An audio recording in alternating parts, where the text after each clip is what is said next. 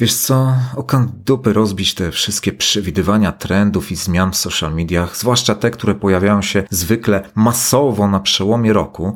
Świat social mediów, nie tylko zresztą social mediów, nie zmienia się w grudniu ani w styczniu. Żadne wielkie korporacje nigdy nie wprowadzają wielkich zmian w okresie świątecznym. No ale okej, okay, okej. Okay. Przełom roku to jest taki symboliczny moment, bo z jednej strony możemy robić podsumowania, a z drugiej wróżyć z fusów. Dziś nie będę wróżył z fusów. Z dwóch powodów. 2021, podobnie jak poprzedni rok, będzie nieprzewidywalnym rokiem. I o ile dawniej wielcy tego świata mogli sobie spokojnie wdrażać nowości, na przykład na serwisach społecznościowych, tak teraz nawet oni muszą liczyć się z tym, że pani pandemia może mieć inne plany. Dlatego w tym nagraniu nie powiem ci, co się zmieni, bo tego nikt nie wie, ale podpowiem ci, na co warto zwracać uwagę, kiedy powinna zapalić ci się żaróweczka. Większość z tych wskazówek, o których za chwilę usłyszysz, może ci się wcale nie przydać, może ciebie w ogóle nie dotyczyć, ale wystarczy jedna celna, aby całe twoje życie, twój biznes i twoje plany zaczęły podążać innym kierunku. Więc słuchaj uważnie i nie spodziewaj się, że będę sypał jak z rękawa trendami, zmianami i różnymi ciekawostkami. Nie, nie, nie. Nie taki miałem pomysł na to nagranie. Raczej będzie tak spokojnie. Mam nadzieję, że akurat leżysz sobie w łóżku i tak do poduszki, do snu chcesz posłuchać czegoś absolutnie nieciekawego i nudnego. Na co należy zwrócić uwagę w 2021 roku? Przede wszystkim, celowo daję to na sam początek, pogłębianie relacji z naszymi odbiorcami z naszymi czytelnikami i widzami, zbliżanie się do nich, ale nie tylko poprzez odpowiadanie na przykład na komentarze, maile, tyle że też wykorzystywanie wszelkich dostępnych form skracania dystansu. Możesz sobie pomyśleć, że na przykład mogę tu mieć na myśli coraz to popularniejsze live'y. Sam robię live'y. Niestety, złota era live'ów minęła już kilka lat temu. W tej złotej erze live'ów każdy live był tak mocno promowany przez Face'a, przez Instagrama, że z jednego takiego wystąpienia można było mieć kilkaset i może i nawet ileś tysięcy nowych subskrybentów. Tak, były takie czasy kiedyś. Obecnie live'y są tak popularne, że serwisy ucinają ich zasięgi do nienormalnych wartości. Dam Ci przykład z mojego podwórka. Na moim fanpage'u, gdzie są dziesiątki tysięcy obserwatorów, informacja o nagraniu na żywo dociera do kilkuset osób. Przeciętny post dociera do przeciętny, no powiedzmy, nie wiem, 19-20 tysięcy osób, tyle takie jest dotarcie przeciętnego postu. Zobacz, jaka to jest różnica. A będzie jeszcze gorzej, bo może ci się wydawać, że już teraz live'ów jest dużo, że wszyscy robią te cholerne live'y. Nie. To akurat nie jest prawda. Dużo live'ów będzie wtedy, kiedy zaczną je robić nie tylko twoi znajomi i ulubieni influencerzy, ale też szeregowi komentatorzy, czytelnicy, twoja sąsiadka i twoja kochanka. Pogłębianie relacji to każda forma komunikacji, w której mówisz do czytelnika w drugiej osobie. Ty, druga osoba. Lub każda forma komunikacji, w której przynajmniej dajesz mu poczucie, że nie zginie w tłumie. Słyszysz mnie? Hej, hej, mówię do ciebie. Słyszysz? Masz teraz poczucie, że giniesz w tłumie?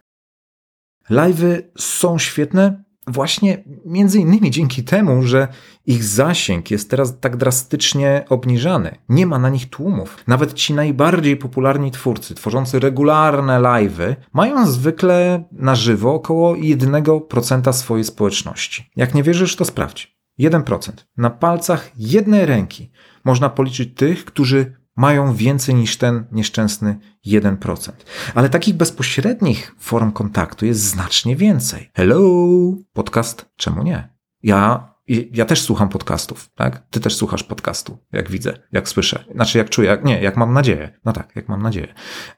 Ja też słucham podcastów i słuchając tych podcastów mam wrażenie, często, nie zawsze, że nadawca mówi prosto do mnie, do mojego ucha, że jestem tylko ja i on. Przynajmniej takie mam wrażenie przy osobach, którzy mają nawyk zwracania się w drugiej osobie. Ja na szkoleniach bardzo często mówię o tym, żeby próbować przyzwyczajać się do mówienia w drugiej osobie do swoich czytelników. To nie jest błąd, kiedy piszesz: Hej, kochani, co tam u was, tak? Albo hejka, mam dla was dzisiaj prezencik, hejka, coś tam, hejka, tej, wy, wy, wy, my. To nie jest błąd.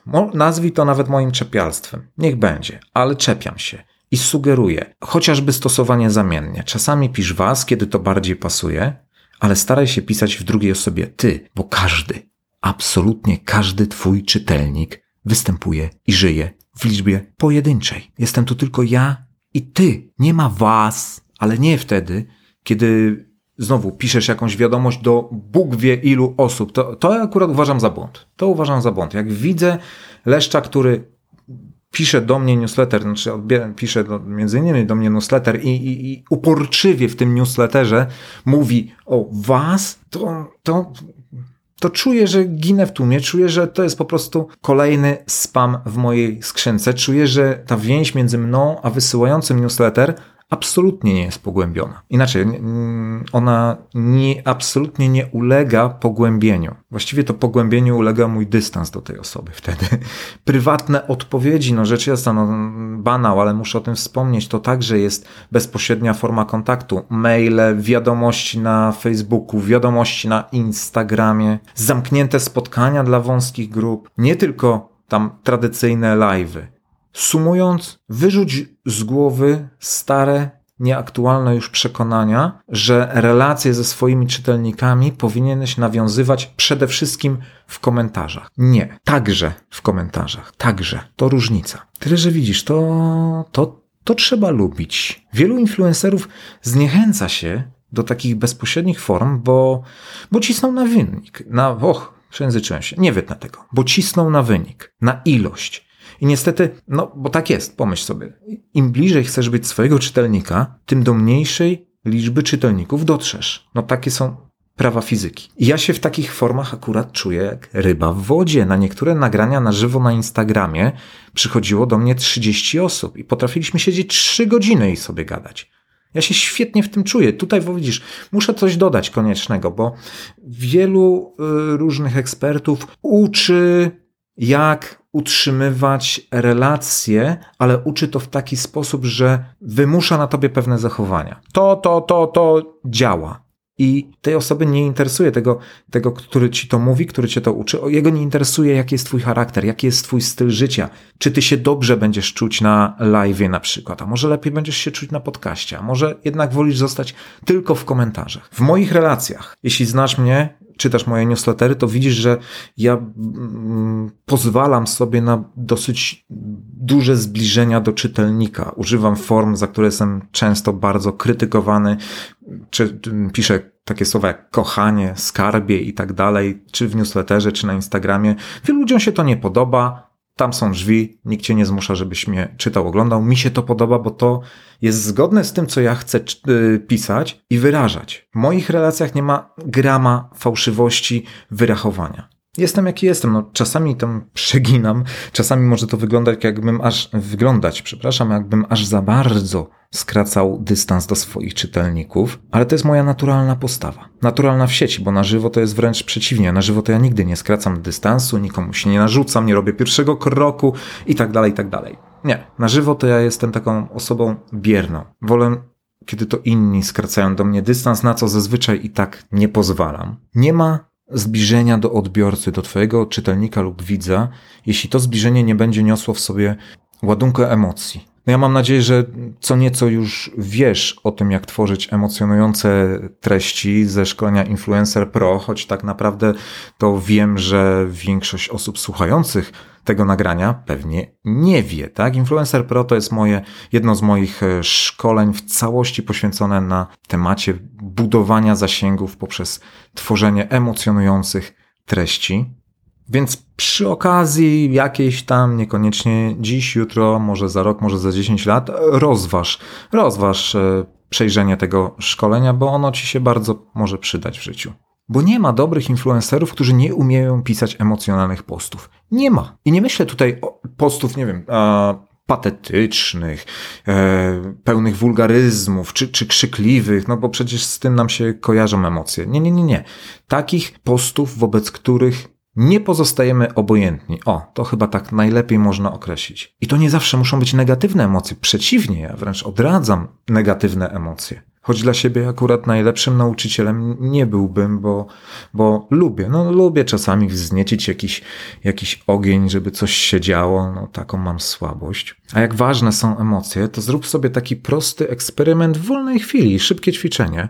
Skroluj sobie telefon w rękę, w łapkę, skroluj sobie tego Facebooka, Instagrama i zwróć uwagę, kiedy zatrzymujesz swojego kciuka. Zwróć uwagę, jaką sztuczkę zastosował dany autor, aby cię zatrzymać.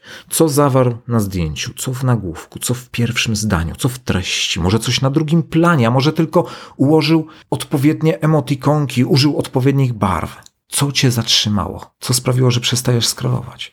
Sposobów na, na to, żeby zatrzymać kciuka naszych odbiorców i potencjalnych odbiorców, oczywiście, jest masa. I dlatego warto ich znać jak najwięcej, bo to już nie są te czasy, kiedy wrzucasz do sieci, nie wiem, no, fotkę z iPhone'em i tłumy szaleją. No nie, nie, no to już te, takie czasy to już minęły. To, co kiedyś na czytelnikach robiło wrażenie, dzisiaj, sorry, tego jest pełno. Ale na emocje zawsze będą się dawać nabierać. Nabierać w tym takim też pozytywnym sensie. Ja też się nabieram na, na cudze emocje codziennie, każdego dnia, kilkadziesiąt razy dziennie. Nabieram się na y, jakieś emocjonalne sztuczki i czuję się z tym świetnie. No, na tym polega ta zabawa. Raz ja kogoś, raz ktoś mnie porządku. Kolejna rzecz, na którą warto zwrócić uwagę i do której, no stety, niestety, trzeba spróbować się dostosować, to coraz krótszy czas życia komunikatu. Posta, zdjęcia, filmu, nagrania audio. Wiesz, tak z łezką w oku wspominam czasy, kiedy to moi czytelnicy, moi czytelnicy twierdzili, że wrzucanie tekstów codziennie, a nawet raz na dwa dni to zbyt często, że oni nie zdążą się nasycić, nacieszyć, docenić. Dzisiaj, jak wrzucisz e, focie jakąś, powiedzmy, na Insta o 8 rano, to do południa ona zostanie przykryta przez dziesiątki innych fotek Twojej konkurencji, konkurencji w cudzysłowie, rzecz jasna. Dzisiaj Najlepsze publikacje wywołują wciąż wielkie poruszenie, ale prawie nigdy internet nie żyje nimi przez wiele dni. Raczej przez wiele godzin, przez kilka godzin, może przez dwa dni czasami. Konsument, konsument stale podąża za emocjami. Za każdym razem, gdy konsument bierze telefon do ręki, aby zobaczyć co nowego na fejsie, co nowego na Instagramie, zwróć uwagę na te słowa, co nowego.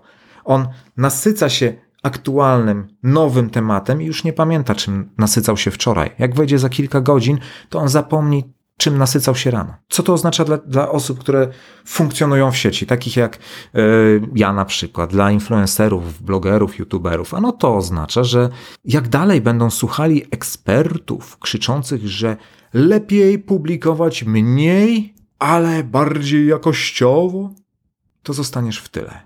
Na mniej publikować, ale lepiej publikować, jakościowo publikować, to sobie mogą pozwolić osoby, które już zbudowały swoją markę, które nie cisną na wynik. Natomiast osoby będące na początku swojej przygody z całym tym influencerstwem, blogowaniem i Bóg wie czymś jeszcze, nawet, nawet i tiktokowaniem, co za dziwne słowa ja tutaj wymyślam, tiktokować.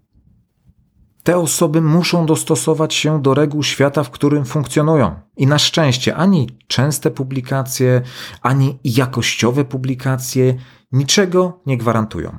To nie jest prawda, że, nie wiem, jakość się zawsze obroni. Tak, podobno są ludzie, którzy gdzieś tam żyją jeszcze i twierdzą, że dobra treść, nie przepraszam, nie jakość, do, że dobra treść się zawsze obroni. No jak kurwa to czytam, to po prostu, no, Nieważne, nieważne. Muszę się uspokoić, bo się jeszcze zdenerwuję. Bo to jest szkodliwe, mówiąc takie bzdury ludziom, mówić takie bzdury ludziom. Od częstotliwości, od jakości, jeszcze ważniejsza jest po prostu skuteczność. Jakościowe dla Twojego czytelnika będzie wszystko to, co mu się spodoba i co skłoni go do powrotu. I tu znowu wracamy do tematu emocji. Tu także musimy być świadomi przy publikacji. Świadomi efektu, jaki ma nasza publikacja, Twoja publikacja wywołać. Nigdy nie zabronię Ci publikować zdjęcia zielonej trawki na e, tle niebieskiego nieba, czy to niebo jest na tle zielonej trawki. Trawa na tle nieba, czy niebo na tle trawy. E, przemyślę to później. Ty, ale nie wiem, naprawdę. W każdym razie, Ja ci nigdy nie zabronię publikować zwyczajnych, przeciętnych fotek. W porządku. Tylko, że nie miej wtedy pretensji do nikogo poza sobą, jeśli twoje statystyki nie rosną, jeśli nic się u ciebie nie dzieje.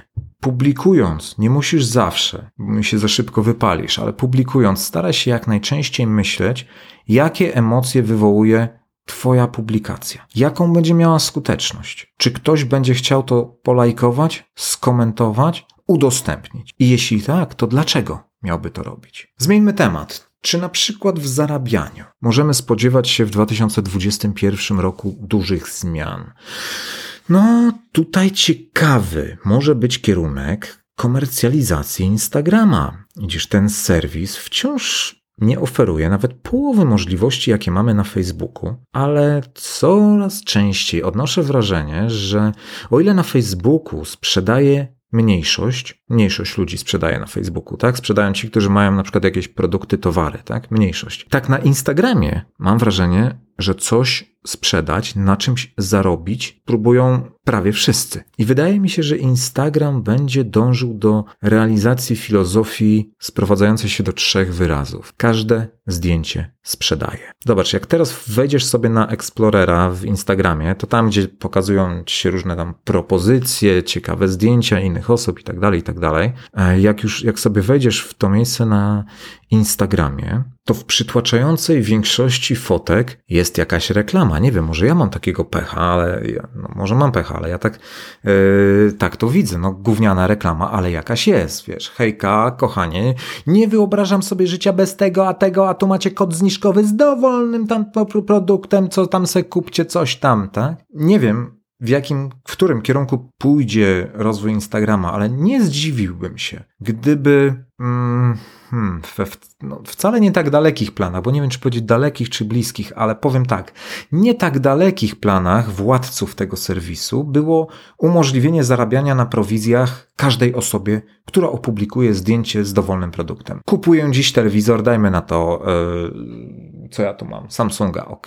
E, kupuję dziś na przykład Samsunga, wrzucam fotkę i serwis podpowiada mi, że mogę oznaczyć tę firmę, dzięki czemu ty, jako mój czytelnik, będziesz mógł sobie też kupić takiego Samsunga, a ja otrzymam od tego jakąś prowizję albo jakieś inne eurogąbki.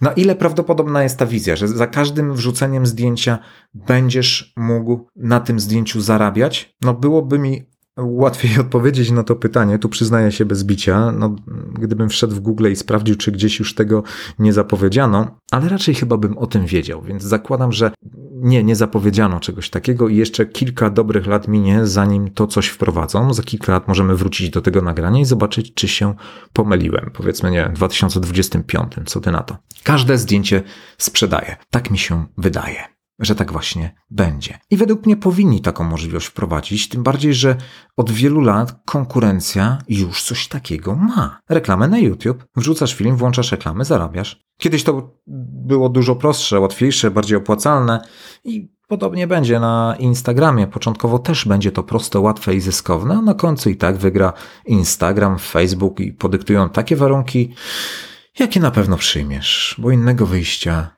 nie będziesz mieć. I jest jeszcze jedno, na co chciałbym zwrócić e, uwagę. Haha, dobra. Donateki. Wiesz co to są donateki? Donate. Wesprzyj mnie i takie tam. E, no wyobraź sobie, że włączam live'a, teraz ja, ja włączam live'a i pokazuję jak dłubię sobie w nosie i mówi, mówię ci, e, rzuć mi piątaka. No, zobacz, jak fajnie dłubię w nosie. No zapłat. No to, to dobra, jakiś donatek. No da, wrzuć piątaczkę. Donajcik, nie donatek, kurde. E, jak powiedziałem znajomemu, że donatki dopiero się zaczną, zaczną, to mnie wyśmiał. Donaty są od lat. Owszem, no, wiem o tym doskonale, aż za dobrze, bo yy, nie każdy wie i pamięta, że ja już w 2007 roku miałem na blogu swoją funkcję wspierania mnie jako autora. Nazywało się to FAK. W skrócie, to był skrót od Fundusz Andrzejowo-Kominkowy.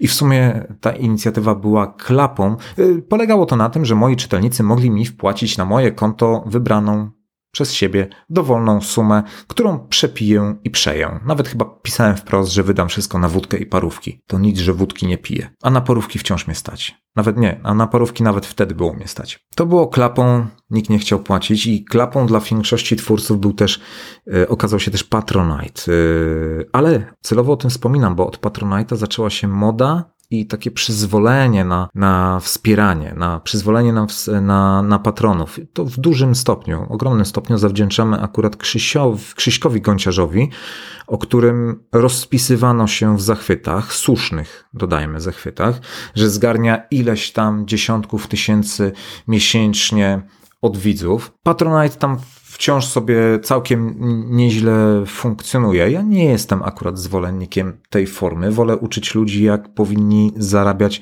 bez pomocy takich firm na własnych produktach i usługach, ale to wcale nie jest coś takiego, że ja bym miał kategorycznie komuś odradzać bawienie się w coś takiego jak Patronite, obaw się, zobacz, może u ciebie pyknie, zadziała. No, przecież różnie może być. Ale wróćmy do donate'ków, które są coraz popularniejsze na YouTube yy, i wciąż nie mogą się przebić do mainstreamu poza YouTube'em. Tak nie bardzo mogą się przebić, bo widzisz, te donatki to są tak kojarzone z stereotypowo, niesłusznie z patostreamerami, z jakimiś dzieciakami, które grają na Twitchu i, i streamują sobie gierki, albo z jakimiś dziewczynami, które ubierają się w wydekoltowane ubranka i oczekują, że obśliniona gimnazjalna młodzież będzie im płaciła za to, że mogą sobie obejrzeć jej e, dekolt z bliska. To są, to jest w tym trochę prawda, oczywiście, tak, tak właśnie kiedyś było, chociaż z tego co wiem, Twitch już zrobił z, z takimi osobami porządek i już tak na, um, i chyba już na to nie pozwalają. Donaty nie mogą się przebić do mainstreamu na, na blogi, na Facebooka, na Instagrama. I domyślam się, co możesz teraz powiedzieć, że to, że tutaj na Insta, na Fejsie nie, nie, do końca jest klimat, tak? Że co innego być streamerem czy patostreamerem, a co innego być Marysią, która ma sobie Instagrama o parentingu albo o kosmetykach. Mm, tak, to jest trochę prawdy, to nie ten klimat, ale to nie jest kwestia klimatu, to jest kwestia trafienia w odpowiedni moment. To jest kwestia kilku sukcesów, kilku osób, które lubisz, kochasz, które zaczną to robić, zarobią masę pieniędzy i dalej to poleci. Mieliśmy już erę zarabiania na banerach, na współpracy reklamowej, był szał na reklamy z YouTube'a, Patronite wspomniane przed chwilą, książki, e-booki, kursy. Na wszystko przyszedł odpowiedni moment. Przejechał przed chwilą samochód. Mam nadzieję, że nie, nie, nie, nie słyszałeś tego. A jak słyszałeś, to trudno. Na wszystko przyszedł odpowiedni moment. Czy na donaty, na płacenie tobie podczas nagrań na żywo przyjdzie moment? Nie mam żadnych wątpliwości, że tak. System takich spontanicznych płatności będzie czymś, czymś dużym czymś modnym, czymś pożądanym nie tylko w, nie tylko wśród streamerów i, i tych, którzy teraz to robią, bo to nie tylko streamerzy, nie. Tam ze dwie, trzy osoby z youtuberów mógłbym wymienić, których lubię, szanuję i oni e, mają na swoich kanałach, robią live'y i, i zbierają wsparcie i to Świetnie to wygląda, to pasuje, robią to z klasą, ze stylem, super. Ale nie jestem przekonany, czy w 2021 roku już te donatki się mogą powszechnić. Zwracam Ci tylko na to uwagę. Ok? Obserwuj, jak rozwija się ten temat, bo no nie byłbym szczególnie zdziwiony przyszłością, w której taka forma wspierania autorów poprzez takie tam różne mikropłatności, stała się pewnego dnia najpopularniejszą formą zarabiania. Na fejsie, na Insta, na blogu, wszędzie. Nie myl z najbardziej zyskowną. Najpopularniejszą, popularniejszą niż współpraca reklamowa, własne produkty, własne usługi i te różne cholerne kody rabatowe, którymi połowa instagramowego świata nas codziennie atakuje. Dziś raczej nie jest do pomyślenia, że mm, system wspierania twórców będzie dla nich bardziej opłacalny niż reklamy na przykład z Sensa. Stawiam, że tak kiedyś będzie. Jak się pomylę, to trudno. Kolejna rzecz. Jednym okiem spoglądaj w kierunku Twittera, który mimo kilkunastu lat na rynku i, i wielu obrońców, wielu fanów, on nie jest u nas wystarczająco doceniany. No także przeze mnie. Ja mam konto na e, Twitterze założone w 2007 roku, a od wielu lat tam w ogóle nie zaglądam. Twitter wziął się ostro do roboty. Z różnym skutkiem, bo tam wprowadzili na przykład, co tam, flity niedawno wprowadzili. To, to, to, są takie znikające tweety. I to się tak słabo przyjęło. Ale, ale, ale, na co chcę zwrócić Twoją uwagę? Oni pracują też nad projektem o nazwie Twitter Spaces. Twitter Spaces. Przy okazji kupili też jeden z popularniejszych serwisów do podcastów, Breaker. Kurde, chyba tak się. Tak, nie breaker, breaker, chyba breaker się wymawia. W dużym skrócie, nie rozwijając tego za bardzo, za mocno, Twitter widzi przyszłość w głosie. Wielu ekspertów e, od lat uwielbia wróżyć świetlaną przyszłość podcastom i rzucają argumentami, Jaki to odsetek Amerykanów, ogromny, tak, pamiętam, tam było chyba 60 czy 70%. Jaki tam odsetek Amerykanów słucha lub jest świadomym istnienia czegoś takiego jak podcasty i że ta moda przyjdzie też do nas. I próbowano nas na przełomie 2019 i 2020 roku, pamiętam, przekonywać, że ta moda na podcasty właśnie się u nas zaczęła i masa blogerów, masa instagramerów zaczęła nagle kurde, nagrywać podcasty. I co? I gówno, bo większość z tych blogerów y, i influencerów nagrała jeden lub dwa podcasty i do widzenia. Poszli za zapachem mody, nie zdążyli zapytać samych siebie, czy im to jest do cholery do czegokolwiek potrzebne. Czy oni chcą nagrywać te podcasty, czy dobrze się czują w tej formie. Ja zacząłem regularnie, bo nie regularnie to od wielu lat nagrywałem, tak, ale regularnie w miarę w sumie nie tak bardzo jakbym chciał, przyznaję, zacząłem nagrywać w styczniu 2020 roku. Ja się świetnie w tej formie czuję. Ale wracając do tematu, eksperci mówią, że no, podcasty będą się przebijać do tego mainstreamu. Ech, no, tak, tak. To, to, one się tak przebijają do tego mainstreamu podcasty, jak kiedyś e, telefony komórkowe do internetu. Rok w rok. Możesz nie pamiętać tych czasów, to było 2011, 12, 13, 14, to były te czasy. Rok w rok eksperci przewidywali, że kolejny rok będzie rokiem mobilu, że wszystko przeniesie się do telefonów komórkowych. A to sobie szło powoli, powoli, aż faktycznie świat przeniósł się do telefonu. I dzisiaj większość wejść na moje strony jest właśnie z telefonów. I według mnie podcasty pozostaną poza mainstreamem, czy ja nie za często używam dzisiaj tego słowa? Prawdopodobnie tak, ale już kończę. E, one pozostaną poza mainstreamem tak długo, jak długo Facebook nie wprowadzi na tej platformie funkcji dedykowanych podcastom. To będzie, to będzie jak z live'ami. My live'y mogliśmy robić na lata przed tym, jak pojawiły się na Facebooku i Instagramie, ale dopiero wprowadzenie tych funkcji na fejsie i Insta sprawiło, że live'y stały się popularne. Tak już na totalnym marginesie dodam jeszcze, że jeden z pierwszych, a na pewno najpopularniejszy z pierwszych serwisów do live'ów, Periscope App, umarł śmiercią naturalną w 2020 roku. Tak. Co ciekawe, należał do Twittera, który, jak już przed chwilą wspomniałem, trochę bardziej teraz inwestuje w głos. Może się po prostu na wideo sparzyli. Mówi się, że Twitter Spaces będzie miejscem, w którym grupa osób bez skrępowania będzie mogła porozmawiać ze sobą głosowo. Nikt jeszcze dokładnie nie wie, jak to będzie wyglądało, ale to chyba będzie tylko tak na początku, bo wydaje mi się, że Twitter dostrzegł opieszałość Facebooka w temacie. Szeroko pojętego głosu, no nie tylko podcastów. To nie, nie, nie chcę sprowadzać to tylko do nagrywania podcastów. I Twitter chciałby chyba dla siebie zgarnąć ten rynek. W jakim stopniu może im się udać, o ile właśnie mają takie plany, bo Twitter ma potężną, rozwiniętą społeczność. Dla nich takie Spotify, Spotify nie jest szczególną konkurencją, a na pewno nie są szczególną konkurencją pomniejsze serwisy podcastowe, kiedy Twitter ma już bardzo świetnie wypracowane funkcje społecznościowe, a, a, Spotify na przykład, czy Apple Podcast, czy Google Podcast nie ma żadnych tam funkcji społecznościowych. Dobra, no zobaczymy jak będzie. W każdym razie, jeśli pewnego dnia zaczniesz zbyt często czytać newsy o Twitter Spaces, to przypomnij sobie to nagranie. Pamiętaj, że to może być miejsce, w którym także i ty powinieneś być. I to tyle na dziś. Pamiętaj, że w naszym zawodzie nie chodzi ani o to, by podążać za trendami, ani o to, by je ignorować. Jedno i drugie może być Twoją zgubą, bo bezrefleksyjne podążanie za modą często kończy się wypaleniem, zniechęceniem do robienia czegoś, co nie jest zgodne z Twoim sumieniem, wiedzą i preferencjami. Z kolei niechęć do wdrażania zmian, trwanie przy przyzwyczajeniach może sprawić, że pewnego dnia obudzisz się w świecie, w którym nikt już cię nie czyta i nie kocha, bo twoi czytelnicy uciekli gdzieś indziej.